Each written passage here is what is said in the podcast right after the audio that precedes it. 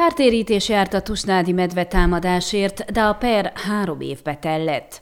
Noha csak kedden született jogerős ítélet abban a perben, amelyet egy tusnát fürdői medvetámadásban megsérült férfi kárigény miatt indított a Környezetvédelmi Víz- és Erdőügyi Minisztérium ellen, a bírósági eljárás eredményéért már nem kell aggódnia a sértetnek.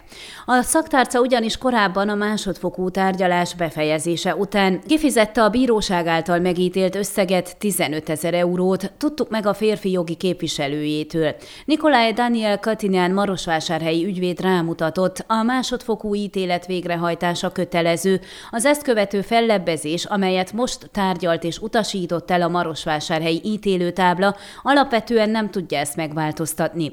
A kedden kihirdetett jogerős ítélet a kártérítés összegén nem is módosított, viszont nem teljesen egyezik meg a Hargita megyei törvényszék másodfokú tavaly decemberben hozott döntésével. Ezúttal ugyanis a területileg illetékes Szent Anna Vadász Egyesület testület is meg van nevezve, amelynek a szaktárcával együtt kell törlesztenie a felperes számára összesen 3264 lej per költséget és a kártérítés már említett összegét. Ezzel kapcsolatban az ügyvéd azt mondta, a minisztérium kifizette a teljes összeget, de ennek egy részét visszakérheti a vadászegyesülettől. Hogy mennyit, az megegyezés tárgya lehet, ez viszont ügyfelét nem érinti.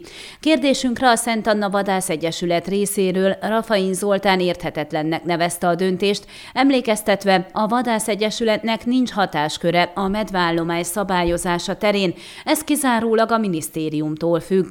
Hozzátette, ha a szaktárca utólag pénzt akar az Egyesülettől, akkor perelnie kell.